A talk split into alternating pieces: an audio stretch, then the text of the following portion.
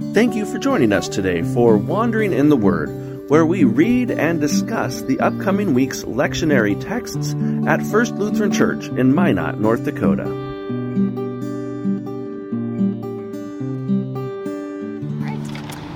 This is Wandering in the Word for Sunday, July 31st. Glad you could join us. We're out here on the sunny lawn at First Lutheran Church with some lovely yellow flowers behind us. Yes, what a nice backdrop to be outside today. Uh, We should do more work outside. seriously, it is lovely. This is one of those North Dakota days you definitely earn from the winter. Like, right. Yeah, it's like 75, light breeze. Well, yeah. on a July day during the fair where it's not 100 degrees. We'll yeah, that it. is weird. Um, yeah, we're, we have some great readings for today for Sure our Wandering do. in the Word that'll be in the lectionary for this coming Sunday, the 31st. So um, I guess I can read, we can start with Luke. I'll, Go for it. I'll go ahead and read that one. So Luke 12, verses 13 to 21. Someone in the crowd said to Jesus, Teacher, tell my brother to divide the family inheritance with me. But he said to him, Friend, who set me to be a judge or arbitrator over you?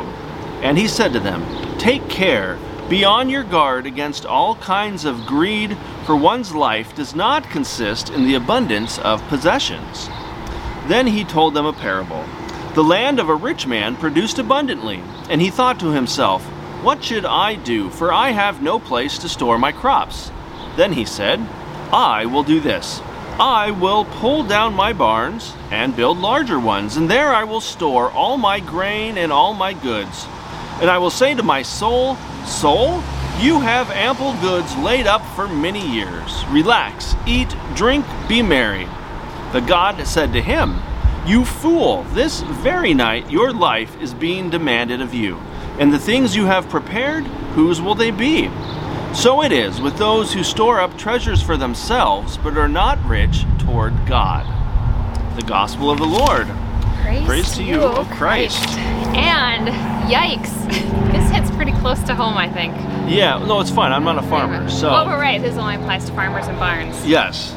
I don't know if it applies to freezing your garden vegetables. Okay. Or not. Well, that's but- that's just good stewardship right there. Yeah, you got to use them for chili in the winter. But um, And this is about stewardship. I mean, the whole the whole idea is is what what do we do when we have an abundance of possessions, and how can we use that faithfully, not only in the context of our own personal lives, but you know, in the context of community in the world. And and this guy got it wrong.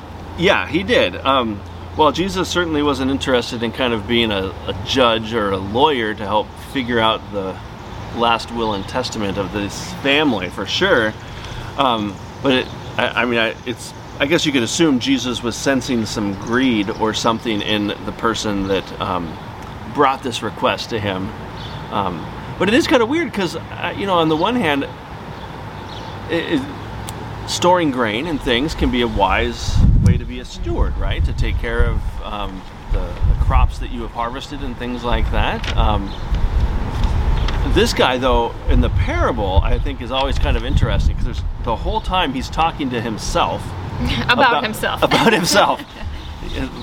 yeah, it's kind of funny. He's like, I will do this, and I will pull down my barns, and then I will say to my soul, Soul, you have ample goods for many years. It's like the guy could not see beyond himself, which I think might be kind of the core problem. Right. Um, in some of this is the inability to care about anybody else's needs or sharing or being generous. It was all about kind of seemed like, anyways, hoarding yeah. in a way. You know, Well, I feel kind of bad for this guy. I think he has a small, small life. If he's gonna relax, eat, drink, and be merry, but do it by himself, like Yeah. that's nowhere near as fun as calling a bunch of people over and saying like, "Feast with me. Let's Yeah, let's- celebrate. Let's." Let me share some of this bounty with you and make some good donuts or something out of the, the grain. Um, yeah, he is kind of a, a individual person in a, in a sense. Because there's nobody who gets to inherit it either after yeah, he dies. right. That question, uh, who's these things you've prepared? Whose will they be? The implication is like you're not taking it with you. They can no longer be yours. And Yeah. so, what's what's really the point of putting your whole life and energy and focus into acquiring and keeping things when that's not really the ultimate? That's not an ultimate thing. Yeah, and it's It's hard though, because that is, I mean, definitely the opposite of what um, the message, kind of our culture wants us to be, right? Right. Um, you know, I was thinking about all of the, and don't take this the wrong way, but all the storage units and things, right? That we have. I mean, I think there's more square footage storage units than we have of housing in this country. Um, you know, and, and sometimes that's necessary, I mean, obviously, but just the kind of implication that we have so much stuff as a, a society that we can't even keep it in our houses that are so much bigger than they were 50 years ago, um, you know, kind of lends itself. And then, of course, then the, the effects that has on the environment and God's good creation of like overuse and, um, know, I, I was I, I read something just this morning that said the first plastic fork that you ever used in your life still exists. Yeah, Right? That's not. That's not, Not a pleasant thought. to think about. Um, that maybe No. isn't what Jesus is talking about here, but But the guy had barns to start with, and I just think that's so interesting. Like he had barns, and they weren't adequate for all Yeah. the stuff that he wanted to keep, and so then he had to get bigger ones. And I that sticks out to me because um, my husband and I just bought a house, and one of the selling points of this house was that it had a bigger garage. and I'm like, oh, good. Now we'll have room for all of our stuff. yeah, You know, because you need you need lawn care stuff, you need winter stuff, you need all the all the oh, stuff. My gosh, it's Yeah. so much stuff, and I totally see the appeal of minimalism, where you don't have to worry about storing it or taking care of it. You don't have to dust stuff if you don't have stuff everywhere, and and yet here we are, kind of living in the tension of of not wanting to have a lot of stuff, but there being a lot of stuff Yeah, there that's helpful and useful and fun. Yeah, and, and good to have, you know, um, not necessarily bad.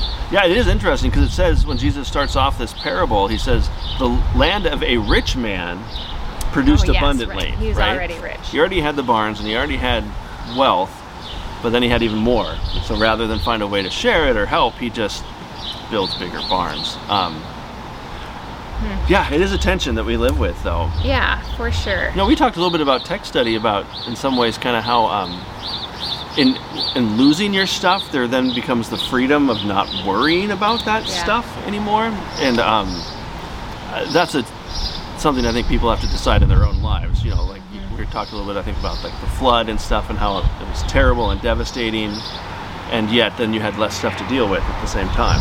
Like, yeah which is if there's a silver lining um, Yeah. there certainly but even as people like downsize their homes as they retire or whatever it is a burden to have to Mm-hmm. go through all your stuff and, and say to yourself well i don't want to just throw this away but what do i do with it like who could i give it to or Yeah. who would want this and when you have to do that with a thousand items it's exhausting It is. It is. So, well, why don't we move on to um, that kind of segues, I think, into our uh, next reading, which is our uh, New Testament reading. So, you want to read that one? You bet. This is from Colossians chapter 3, the first 11 verses. So, if you have been raised with Christ, seek the things that are above, where Christ is, seated at the right hand of God. Set your minds on things that are above, not on things that are on earth, for you have died, and your life is hidden with Christ in God. When Christ, who is your life, is revealed, then you also will be revealed with him in glory. Put to death, therefore, whatever in you is earthly fornication, impurity, passion, evil desire, and greed, which is idolatry. On account of these, the wrath of God is coming on those who are disobedient. These are the ways you also once followed when you were living that life. But now you must get rid of all such things anger, wrath, malice, slander, and abusive language from your mouth. Do not lie to one another, seeing that you have stripped off the old self with its practices, and have clothed yourselves with the new self, which is being renewed in knowledge according to the image of its Creator. In that renewal, there is no longer Greek and Jew, circumcised and uncircumcised, barbarian, Scythian, slave and free, but Christ is all and in all. The word of the Lord. Thanks be to God. Yeah, well, so uh, I, I assume we were in Colossians last week, too. I think we have been for a while. Because a couple weeks Kind ago we had our way through. I had the very beginning of Colossians where it was kind of this beautiful hymn or creed about about Christ being before creation and that holds all the things together and is in all things and we get that little line at the end there again that Christ is all is is all and in all. And I love that idea. And then I'm thinking as I'm reading that that is very different from the first verse that says, um, seek the things that are above where Christ is. Yeah. Like that Christ is somehow removed from where we are. Yeah. And when people get that sense, then I think they're missing the, what's really beautiful about this passage is that Christ is all and is in all and is here and in all places. Yeah, And, you know the, the yeah the first couple verses are kind of interesting. Verse two, you know, says, "Set your minds on things that are above, not on things that are on earth."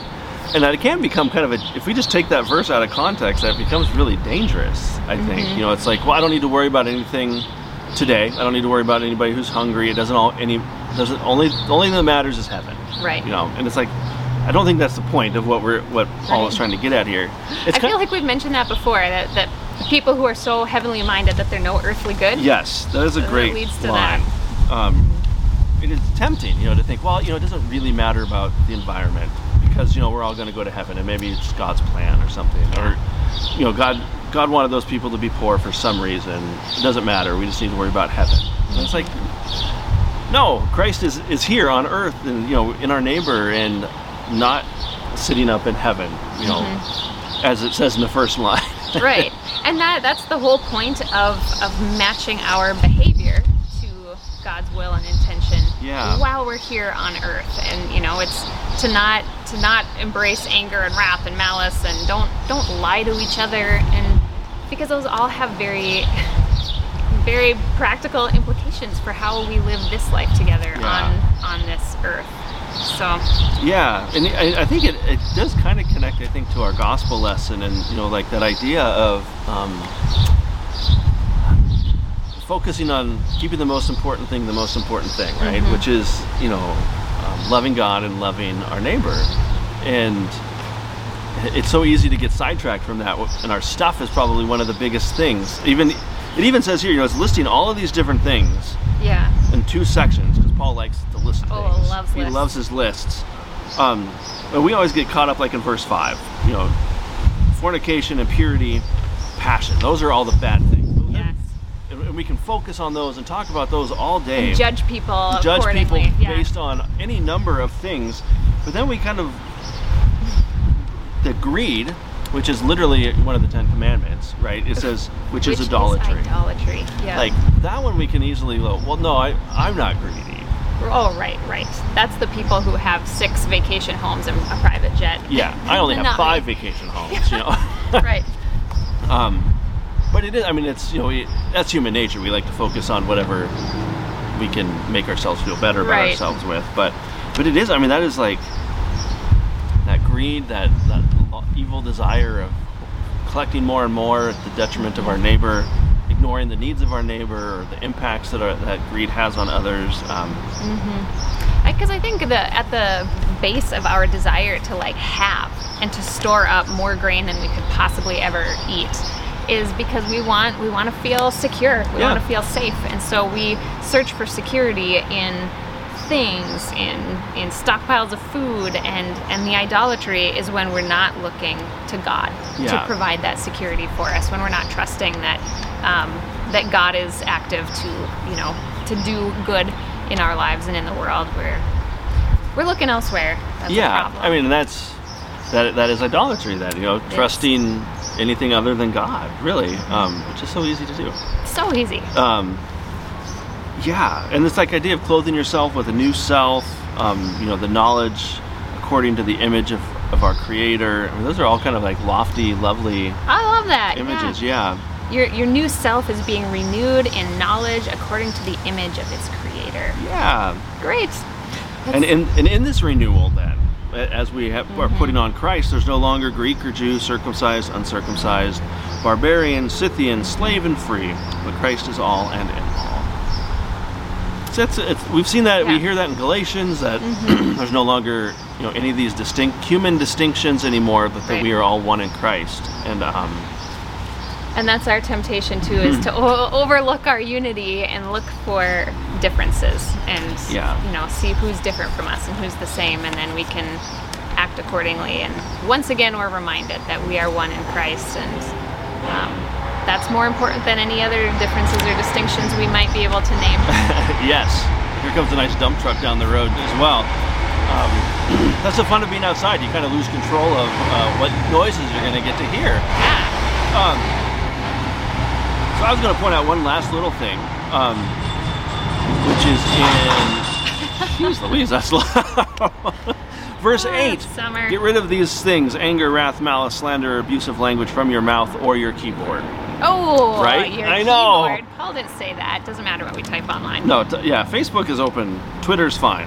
Um, uh, but yeah, we have a, Hmm. a tendency to uh, maybe, and probably not from our mouth either, but I think the mouth ex- extends down to our fingertips. I so think what you're we right. type. And Um, anger and, and wrath, I mean, have just been so normalized to the point where I think people are living at such a heightened level Mhm. of anger and wrath. We are missing out on loads of like peace um, because we are we're not getting rid of these things. We are just living into them and you know, kind of Yeah. I don't know. On some level, we like to be angry and be mad at people. Like there's a, I don't know gives if us a sense of purpose. a sense of purpose, a sense of like self righteousness, Yeah. um, something like that. But uh, yeah, it, it it definitely robs us of that life that Jesus intends right. for us. So, um, well, hey, any uh, closing thoughts from Luke or Colossians here?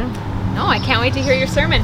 Me either. It'll be great. So, um, well, thanks everybody for joining Pastor Brandy and myself for our Wandering in the Word, July 31st, 2022. Um, we're glad you could be with us, and we'll talk to you again real soon. Take care. Bye. Bye.